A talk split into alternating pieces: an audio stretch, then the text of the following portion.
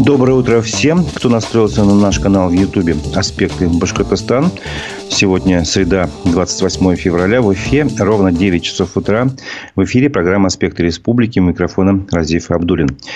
Сегодня мы вспомним о событиях прошедшего вторника в Башкирии, обсудим их, проведем голосование на нашем канале в Ютубе, а также послушаем фрагмент с участием активиста «Стоп Башир ТС» Альберта Рахматуллина, фрагмент программы «Аспекты мнений». А, узнаем мнение еще одного адвоката Фаиля Алсынова Юрия Дюпина. Напомню, Фаиль Алсынов внесен в список экстремистов и террористов. Напомню, трансляция программы идет в прямом эфире в Ютубе. Свои вопросы можете оставлять здесь, комментарии, комментируйте э, содержание программы. Делитесь э, с друзьями ссылками на программу, подписывайтесь. И не забывайте, э, у кого есть возможность поддержать нашу редакцию материально через Бьюсти сервис или через сервис Donation Alerts. Все ссылки в описании программы, так что вы поддержите работу нашей редакции. Итак, давайте начнем обзор прессы. В ходе специальной военной операции погибли еще 9 военных из Башкортостана и еще 6. То есть, в общей сложности 15. Такие две заметки вчера выпустила наша редакция. А, тут почему такого большое количество, понятно, сейчас могу объяснить. Дело в том, что, а, например, в Стерлитамаке открыли мемориальную доску, посвященную погибшим специальной военной операции. И там был полный список из 9, 92 фамилий, прошу прощения. 92 фамилии. И там появились как раз э, те фамилии, которых, допустим, раньше редакции не было известно. Вот они как бы добавились, пополнили этот список погибших.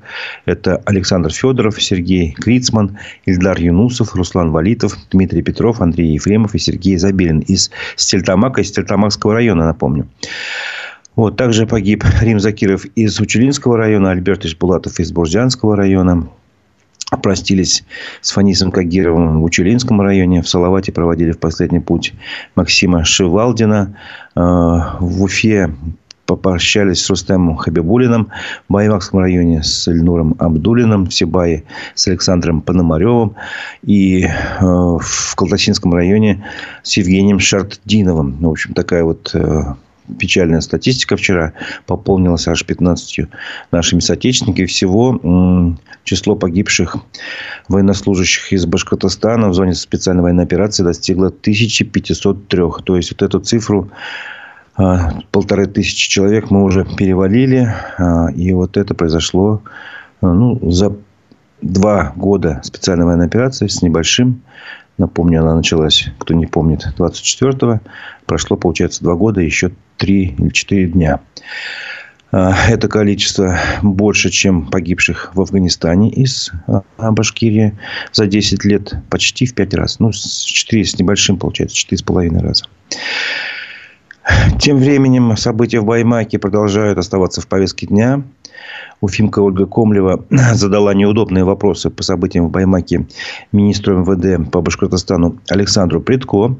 Она разместила текст своего обращения э, к министру на своем канале в Ютубе. Вот, и, в принципе, там вопросы, которые, я считаю, действительно стоят, э, заслуживают внимания.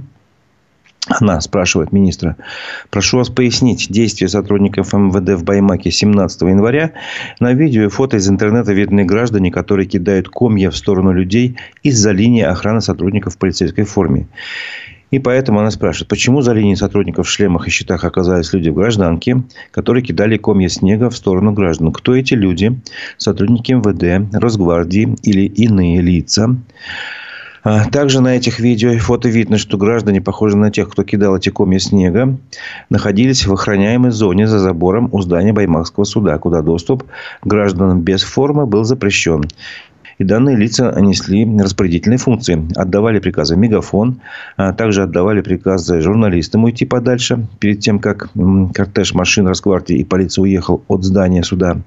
Таким образом, прошу вас пояснить, кто те люди, которые бросали коми снега в людей, поскольку они не могли находиться за линией охраны без соответствующих распоряжений МВД. Привлечены ли данные граждане к ответственности и по какой статье административного кодекса или уголовного кодекса. Вот. И, ну, естественно, она завершает обращение тем, что сейчас более 50 граждан Башкирии находятся в СИЗО. А, однако все видят, что со стороны охраняемой МВД зоны у здания суда также летели комья. И эти данные действия не могут остаться без пояснений от пресс-службы МВД Башкортостана. В общем, такими словами завершается свое обращение Ольга Комлева. На самом деле вопросы, на которые остались без ответа, как, впрочем, остались без ответа вопросы, например, э, открыто ли уголовное дело по факту смерти Рифата Даутова, э, ведется ли следствие или, может быть, каким выводом уже пришли по поводу причинения здоровья задержанному Диму Давлеткильдину, э, выяснено ли обстоятельства самоубийства Миньяра, Байгускарова. То есть, вот эти все вопросы, которые, я считаю, мы не должны забывать. И спасибо Ольге Комлевой, что она задает эти вопросы э, непосредственно министру э, внутренних дел МВД Александру Притко, который, напомню, выступал в свое время недавно буквально на сессии э, в башкирском парламенте и заявил, что говоря о баймакских событиях, что там, значит, э, под видом заботы об, э, об экологии и, и нуждающихся э, звучали отделения Башкортостана от России. И нужно оградить молодежь от влияния радикальных экстремизма, экстремистов. В общем-то, вот такими словами оценивает министр вот это вот стремление людей вышедших на площадь у здания суда, ну, просто поддержать Фаиля Алсынова, дождаться, возможно, справедливого решения суда, э, каким-то образом обратить внимание на экологические проблемы за Урале. Э, вот. Оказывается, они все подвержены влиянию радикального экстремизма и заявляли об отделении Башкирии от России. Ну, это полное, не знаю, как правильно, корректно сказать, дезинформация, скажу так, словами э, профессиональными. Не было никаких слов об отделении э, Башкирии от России. Это могут подтвердить тысячи людей, которые находились там. Это все приписывается для того, чтобы скрыть, э, ну, не знаю, видимо, свое неумение общаться с людьми, разговаривать с людьми. Тем временем у Фаиля Алсынова появился новый адвокат Юрий Дюпин. Напомню, что Фаиль Алсынов внесен в список экстремистов-террористов. А, вот. Итак, Юрий Дюпин, это второй адвокат Юрия э, Фаиля Алценова. Э, с ним поговорили журналисты Пруфы, э, издание Пруфы. Вот. И он в студии подробно рассказал о том, как бы, свое мнение, за что все-таки приговорили Алсынова к четырем годам лишения свободы. Были ли для этого основания? И какие есть основания для отмены приговора и оправдания? Вот мы кусочек небольшой оттуда как бы вырезали и предлагаем вашему вниманию сейчас этот фрагмент. Давайте посмотрим мнение адвоката. Для того, чтобы квалифицировать высказывание Алчинова на том сельском сходе 28 апреля 2023 года, а, для того, чтобы их квалифицировать как а, возбуждение ненависти а, к какой-то группе лиц, ну, другой национальности, угу. недостаточно упомянуть. Необходимо, чтобы при этом называя ту или иную группу лиц по национальному признаку, было произнесено призывы, были произнесены обоснования или утверждения Э, о необходимости э, преследования, депортации, э, вообще каких-то совершения значит, противоправных действий в отношении этой группы лиц. Вот в таком случае, в таком случае эти действия могут быть квалифицированы как э, э, значит, допущение э, именно как возбуждение ненависти угу. группе лиц. А вот в том виде, в котором Алчинов говорит, а он упоминает, кстати, там русских, татар, армян, называя эти группы. Вот. Он их вообще говорит в контексте э, того, что э, когда и если они э, э, соберутся или уедут э, там э, с тех мест, в котором проживает Алчинов и его земляки. Так вот, дело в том, что э, э, в таком контексте э, не звучит ни единого слова призыва убеждение, обоснование о, о депортации, о каком-то так, а, значит, преследовании или совершении каких-то действий, способствующих, допустим, к тому, чтобы а, они поспешили э, покинуть эти края. Угу. То есть без этого а, никаким образом эти действия не могут быть квалифицированы как возбуждение ненависти. Я правильно понимаю, что есть какие-то другие документы, которые э, объясняют, что имеется в виду? Э, Верховный Совет какие-то разъяснения, да, Верховный суд, либо кто, кто объясняет, откуда взялось то, что э, возбуждение ненависти, оно должно э, именно сопровождаться такими призывами. Совершенно верно. Дело в том, что по этому поводу есть руководящее разъяснение Пленума Верховного Суда Российской Федерации. А, в частности, постановление Пленума Верховного Суда Российской Федерации от 28 июня 2011 года номер 11 называется «О судебной практике по уголовным делам о преступлении экстремистской направленности». Это был адвокат э, Фаиля Асынова Юрий Дюпин. Его мнение, почему, в общем-то, по его мнению, суд э, неправомерно вынес приговор по статье о разжигании вражды и ненависти. Впрочем, э, такое же мнение ранее высказывал в нашей студии, э, студии «Аспекты Башкортостан» другой адвокат Ильнур Суиндуков. Архив сохранился. Можете посмотреть полностью эту программу с его участием. Так что рекомендую. Там все по, по полочкам разложено. Тоже интересно, в общем, каким образом у нас правосудие работает. Ну, у каждого, наверное, свое мнение есть. Э, я могу только свое мнение высказать, что вот судя по этому процессу, э, ну, как бы, что-то неладно в нашем королевстве. Вот это только могу сказать. Э, прочитаем некоторые ваши комментарии. У нас ответственность только для народа. И то не факт, что законный с соблюдением Конституции. Да, про Конституцию можно говорить много, я думаю. А, так, господи, снова речь об убитых на специальной военной операции, говорит Альберт. Ну да, а какие, как сказать, какая ситуация, какая обстановка, такие новости. А, тут тоже никуда не денешься. Каждый день происходит, поэтому мы об этом говорим. Делать вид, что этого нет, ну, это как-то глупо. Как страус засунуть голову в песок, мне кажется, это не, не вариант сейчас. Продолжим обзор прессы.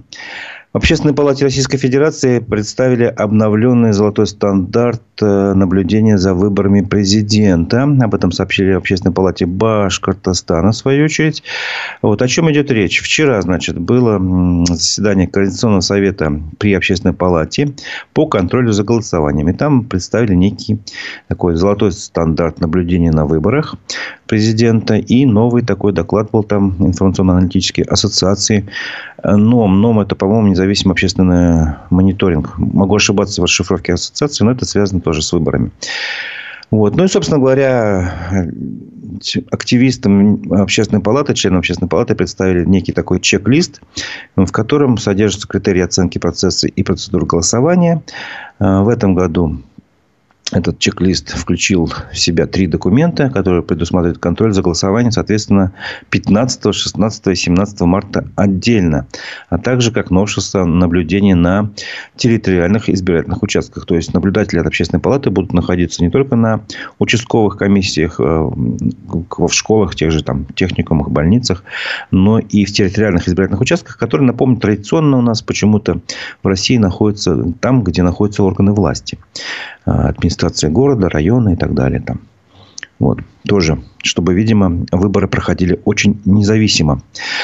Вот. Э, и там, собственно говоря, в этом стандарте предусмотрены пункты подготовка места для наблюдения и для представителей СМИ, в поле зрения которых должны быть все действия членов участковых избирательных комиссий, подготовка помещения для голосования, впрочем, все остальные процедуры, чтобы можно было оценить прозрачность избирательных процедур на всех этапах голосования. Вот. Ну, собственно говоря, Каждый избирательный цикл, такой стандарт там есть, он просто совершенствуется. Э, и по словам э, исполняющей обязанности председателя Общественной палаты Башкортостана Лиды Исаргаковой, Документ очень актуальный, востребованный. В дни голосования он станет хорошим подспорьем для наших общественных наблюдателей, значительно упростит работу и позволит не упустить из внимания детали. Вот. И здесь бы я хотел остановиться ну, вот именно на прозрачности выборов.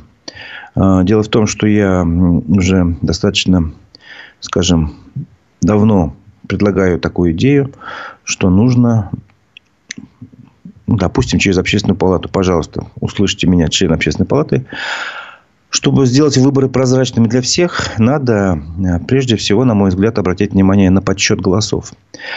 При подсчете голосов я предлагаю ставить небольшие камеры, телефоны, мобильники и прочее, чтобы записывать, э, как идет подсчет голосов, чтобы каждый избиратель мог проверить на своем избирательном участке, как подсчитали его голоса.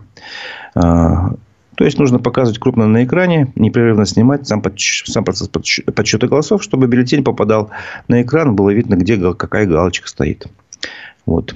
Для самых дотошных они могут даже просто сами подсчитать итоги голосования у себя а, с помощью этого видео и потом проверить, каким образом официальный итог голосования.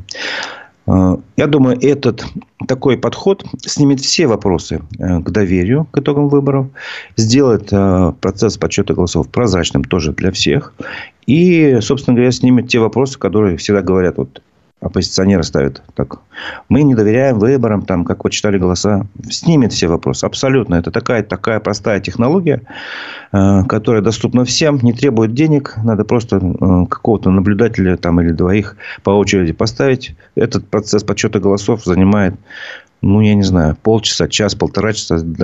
Поправьте меня, если я ошибаюсь. Но, тем не менее, это очень легко сделать. Это можно сделать теоретически.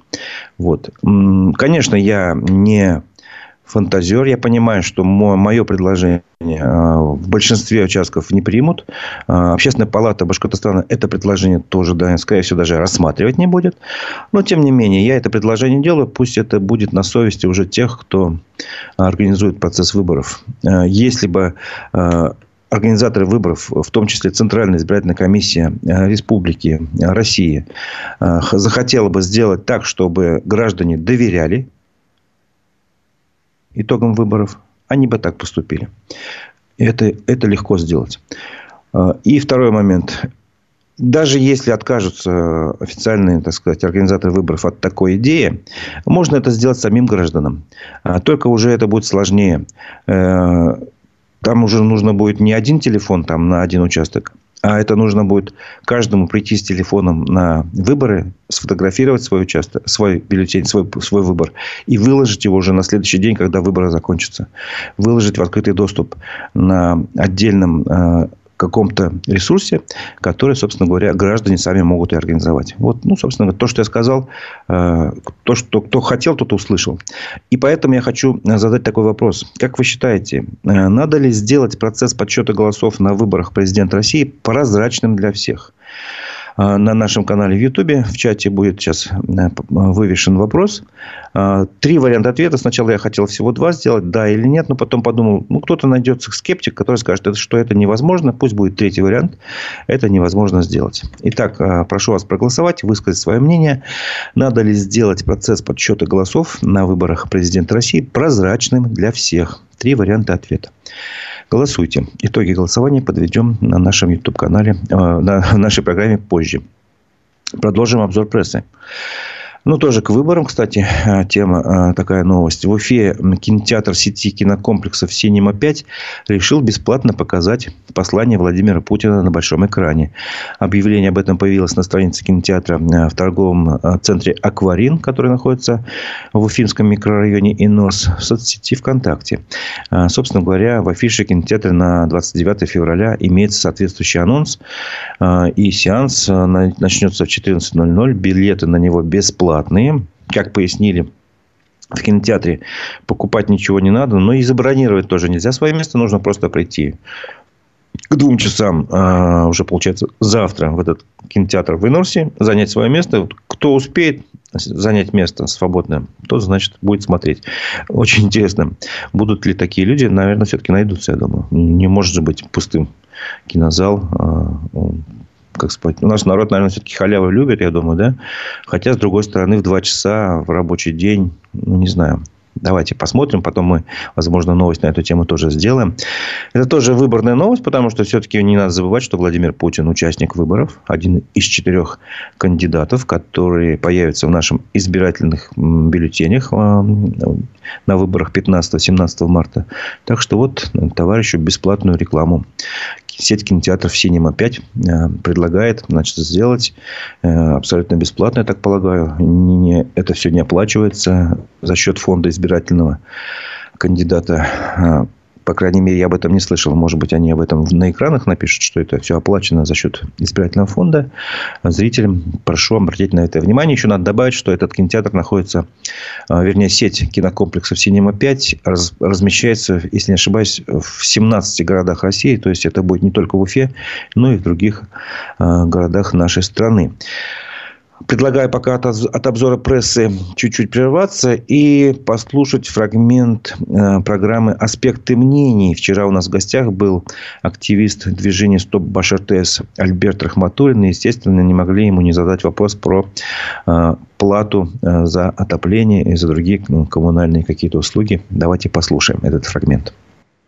Платежи за отопление это беспокоит, на самом деле. С вашей точки зрения, что улучшилась, ухудшилась ситуация? Ну, не улучшилось ничего. Борьба с аппетитами Башар-ТС, с э, активистами движения «Стоп Башар-ТС», она ведется, ведется полномерно, да. Может быть, она и не видна в публичном пространстве, потому что на данный момент мы пока не выходим на протестные акции, там, на одиночные пикеты, не проводим пока собрания. Связано это вот с такой сложной политической обстановкой. Работа ведется она с помощью Госкомитета по жилищному строительному надзору, который стоит на нашей стране. Уже полтора года идут э, судебные разбирательства Госкомитета по жилищному строительному надзору с Башарте. Полтора года, представляете? Очень это все сложно. Пользуясь моментом, хотел бы обратиться к жителям Уфы. Некоторые, к сожалению, крайними в этой ситуации почему-то делают наших активистов, да, то, что вот э, мы ничего не можем добиться. Но вы понимаете, что 10 человек в городе не могут эту ситуацию перевернуть, скажем так, да, в пользу народа, да. Нам нужна общественная поддержка, нам нужна поддержка миллионного города Уфы, других городов, кстати, Республики Башкортостан, да, но, к сожалению, люди, сидя на диване, почему-то умудряются с нас что-то требовать они считают, что мы с этого что-то выигрываем, что ли. Все это на общественных началах, да, я много раз говорил, у нас нет никакого там финансирования, да, у нас все это делается собственными руками, пишем там заявления, обращения, поднимаем эти вопросы, встречаемся с чиновниками, помогаем Госкомитету по жилищно строительному надзору в борьбе с Башар-ТСом, да, то есть выносят все нервы, соответственно, Жители должны поддерживать нас, поддерживать прежде всего себя, да, свои права, потому что эту ситуацию не переломить вот без информационного шума, без общественной поддержки. А что касается платежей, ну, этого следовало ожидать, потому что тариф растет. Последний рост был на 11%. С 1 июля этого года нас ожидает рост на 13%. Это очень много. Мы сейчас возмущаемся этим э, платежам за отопление. А что будет следующей зимой? Тем более, что эта зима еще более-менее там не морозная. А если следующая зима будет там 40-градусными морозами, это я просто не представляю. Ну и что представлять? Будут просто рост неплатежей, народ просто перестанет платить да, за услуги отопления. Мы об этом постоянно говорим. Я не знаю, почему республиканская власть не, нас не слышит и продолжает в угоду олигархическим структурам поднимать э, тарифы. Когда-нибудь холодильник победит все-таки телевизор, да, и народ поймет, что вот маленькая кучка активистов, да, она просто не справится с этим колоссальным давлением таких вот олигархических структур. Просто нам надо действовать сообща, по-другому никак. Итак, это было мнение активиста движения «Стоп Башар ТС» Альберта Рахматуллина, который выступил у нас в программе «Аспекты мнений». Полностью программу вы можете посмотреть на наших площадках э, в Дзене, ВКонтакте, э, в Одноклассниках. Э, собственно говоря, есть и в Телеграме. Все, все ссылки на наши площадки, они, кстати, указаны в описании. Можете посмотреть внизу. Впрочем, там есть и ссылки на то, как вы можете поддержать работу нашей редакции через сервисы Бюсти и еще один сервис, там Donation Alert, если не ошибаюсь. Ну, неважно, посмотрите в описании. И напоминаю, что сейчас идет голосование как раз э, в Ютубе, в чате. Вопрос такой, как вы считаете, нужно ли э, сделать прозрачным для всех, для всех, подчеркиваю, э, процесс подсчета голосов на выборах президента России? Три варианта ответа. Не забывайте еще, можете поставить лайки, комментируйте. Да, вот пишут, друзья, мало лайков. Согласен с этим, с товарищем, э, с Валерием Усовым. Вот. Вопрос, если публично считать голоса, зачем тогда вообще три дня? Ну, насчет трехдневного голосования тут, конечно, я с вами соглашусь. А, в принципе, его сделали, наверное, для того, чтобы а, формально, как объясняют, чтобы все смогли проголосовать, все желающие. Ну, вот посмотрим, посмотрим, давайте. А, продолжим обзор прессы. И еще, говоря вот об Альберте Рахматуллине, нельзя не вспомнить, что он подавал Э, значит, уведомление о проведении митинга, значит, и по э, как раз темам ЖКХ в Уфе, вот ему э, этот митинг уфимские власти там, или правительство республики не согласовало из-за антиковидных ограничений. Представляете? Типа у нас до сих пор действует указ об ограничении проведения массовых мероприятий из-за ковида. Хотя буквально там за какое-то время до этого прошел концерт в Уфе, митинг-концерт в Уфе в поддержку Ради Хабирова. И, значит, эти ковидные ограничения никому не помешали. Но вот я хочу сказать о том, что вот эти двойные стандарты, они уже, честно говоря, вот, вот, вот, уже здесь сидят.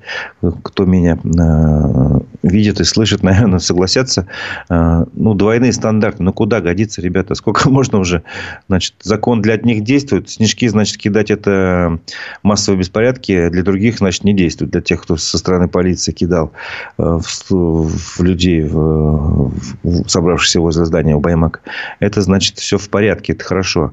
Э, и, ну и много других э, примеров. Сейчас я хочу еще один такой пример привести, ссылаясь уже на новостную повестку.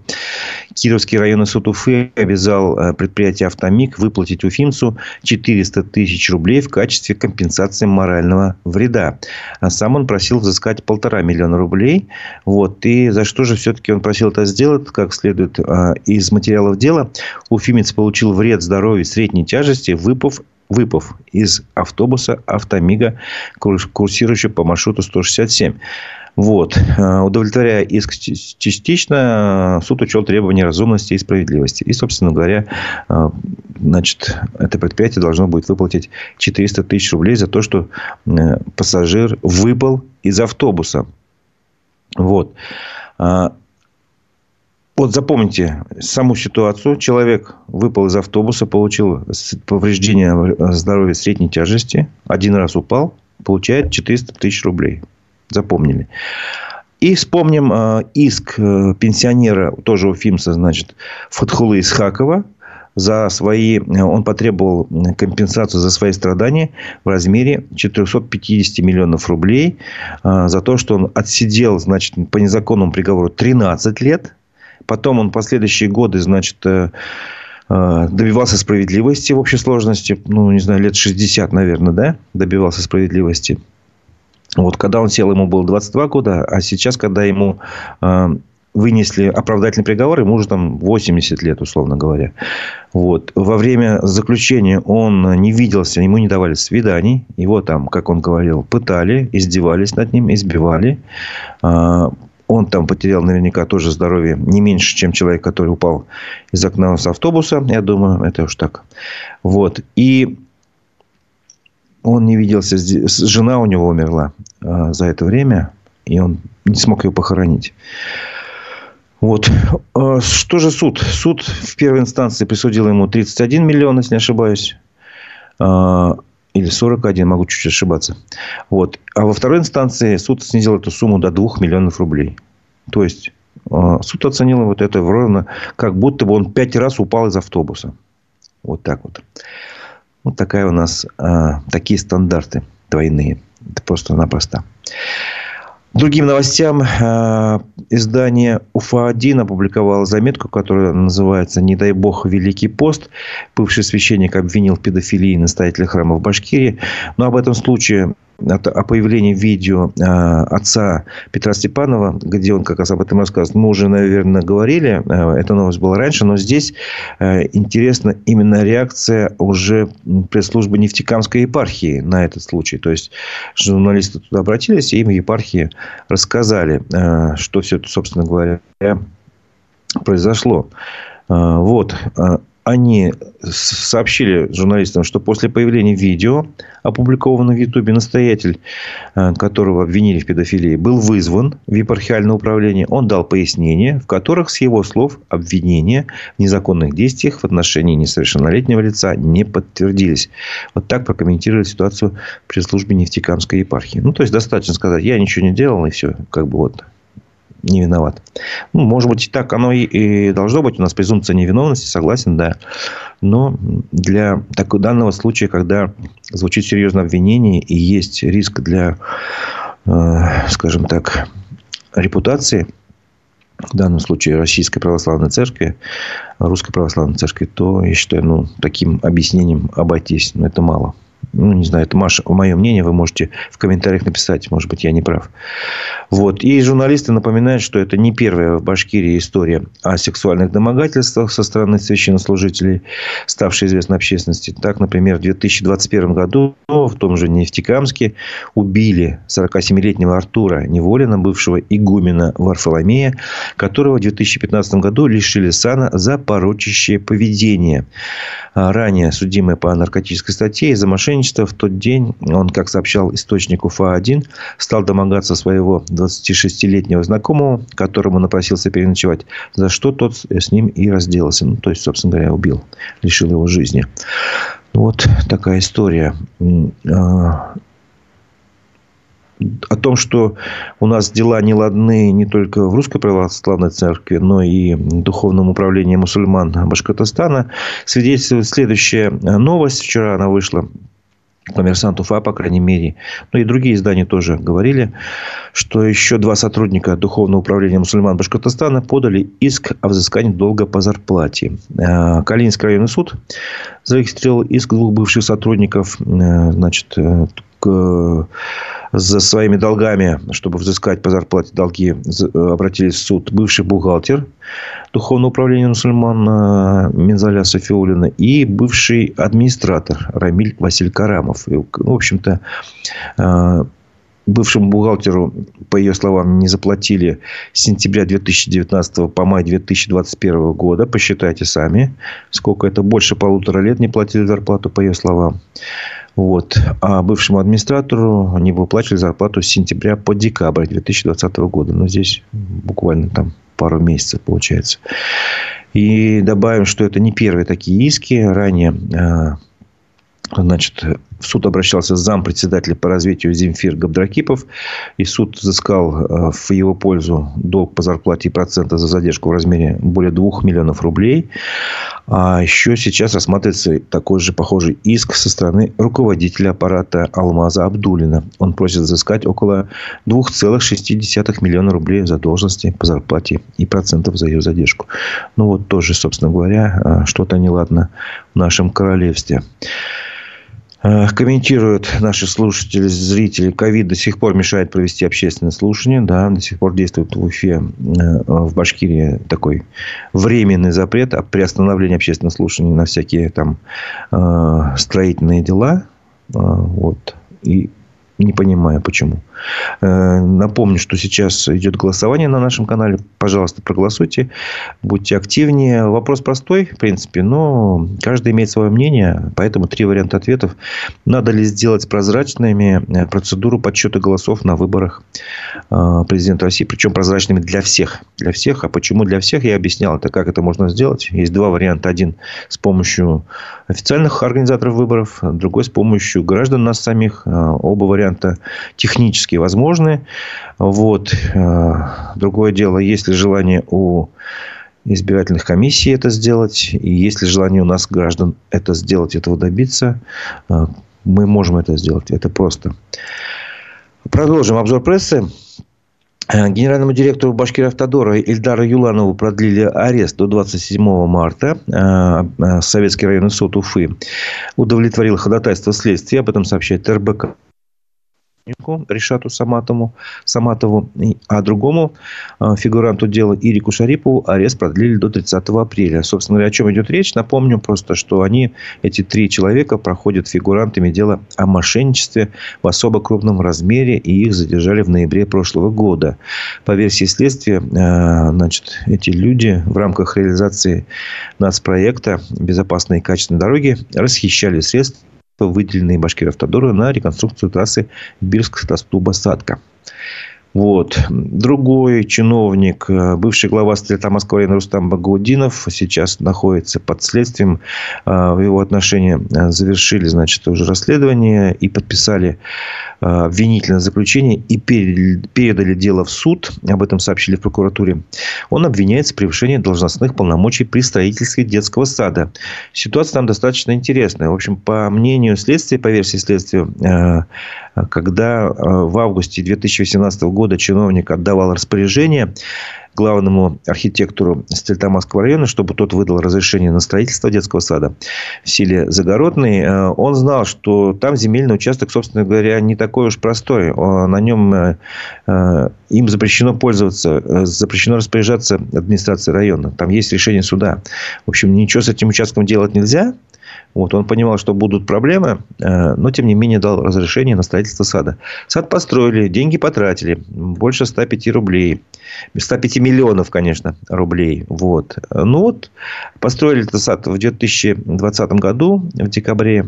А, а сейчас уже на дворе 24 год. Но детский сад до сих пор нельзя эксплуатировать.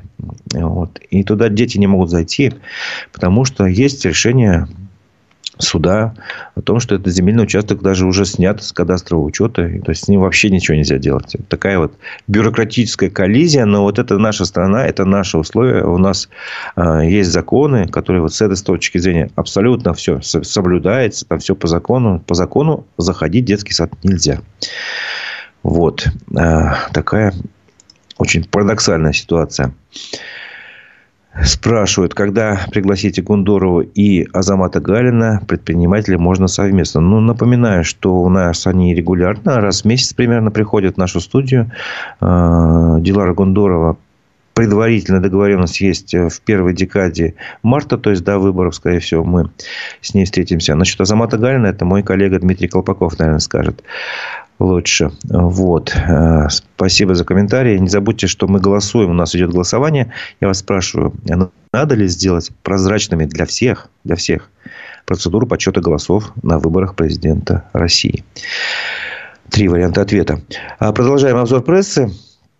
В Уфе открылся региональный центр генных дерматозов. Он будет работать на базе детской поликлиники номер 6 в Затоне. Об этом сообщил министр здравоохранения э, Башкирии Айрат Рахматуллин. Это хорошая новость. Это такой совместный проект с благотворительным фондом «Дети-бабочки», сказал Айрат Рахматуллин. И здесь, э, по его словам, медицинскую помощь смогут получать более 43 тысяч пациентов с тяжелыми хроническими дерматологическими заболеваниями.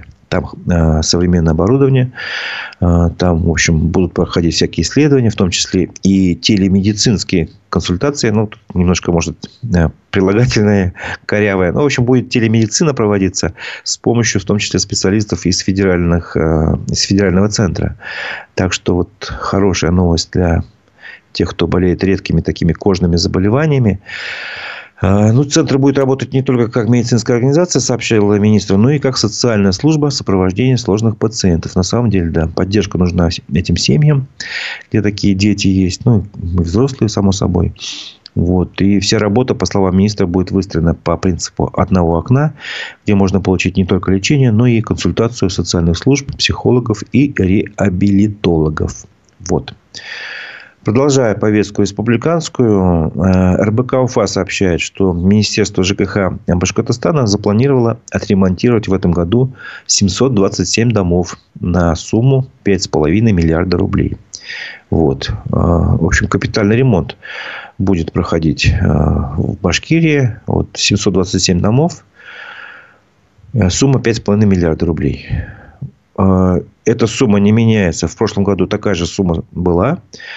А, вот. как ни странно, тогда отремонтировали 662 дома, а в этом году 727 будет. То есть, э, такое ощущение, что стоимость работ э, по каждому, средняя стоимость работ уменьшается по каждому дому. Вот. Будет ли качественным вопрос такой ремонт? Это как бы индивидуально, наверное, каждому надо объекту подходить. Но, тем не менее, значит, сезонная работа по капитальному ремонту фасадов, систем теплоснабжения в этих домах планируется завершить до начала отопительного сезона. Остальные виды до конца текущего года. Об этом рассказала министр ЖКХ а, Башкирии Ирина Голованова на оперативном совещании правительства.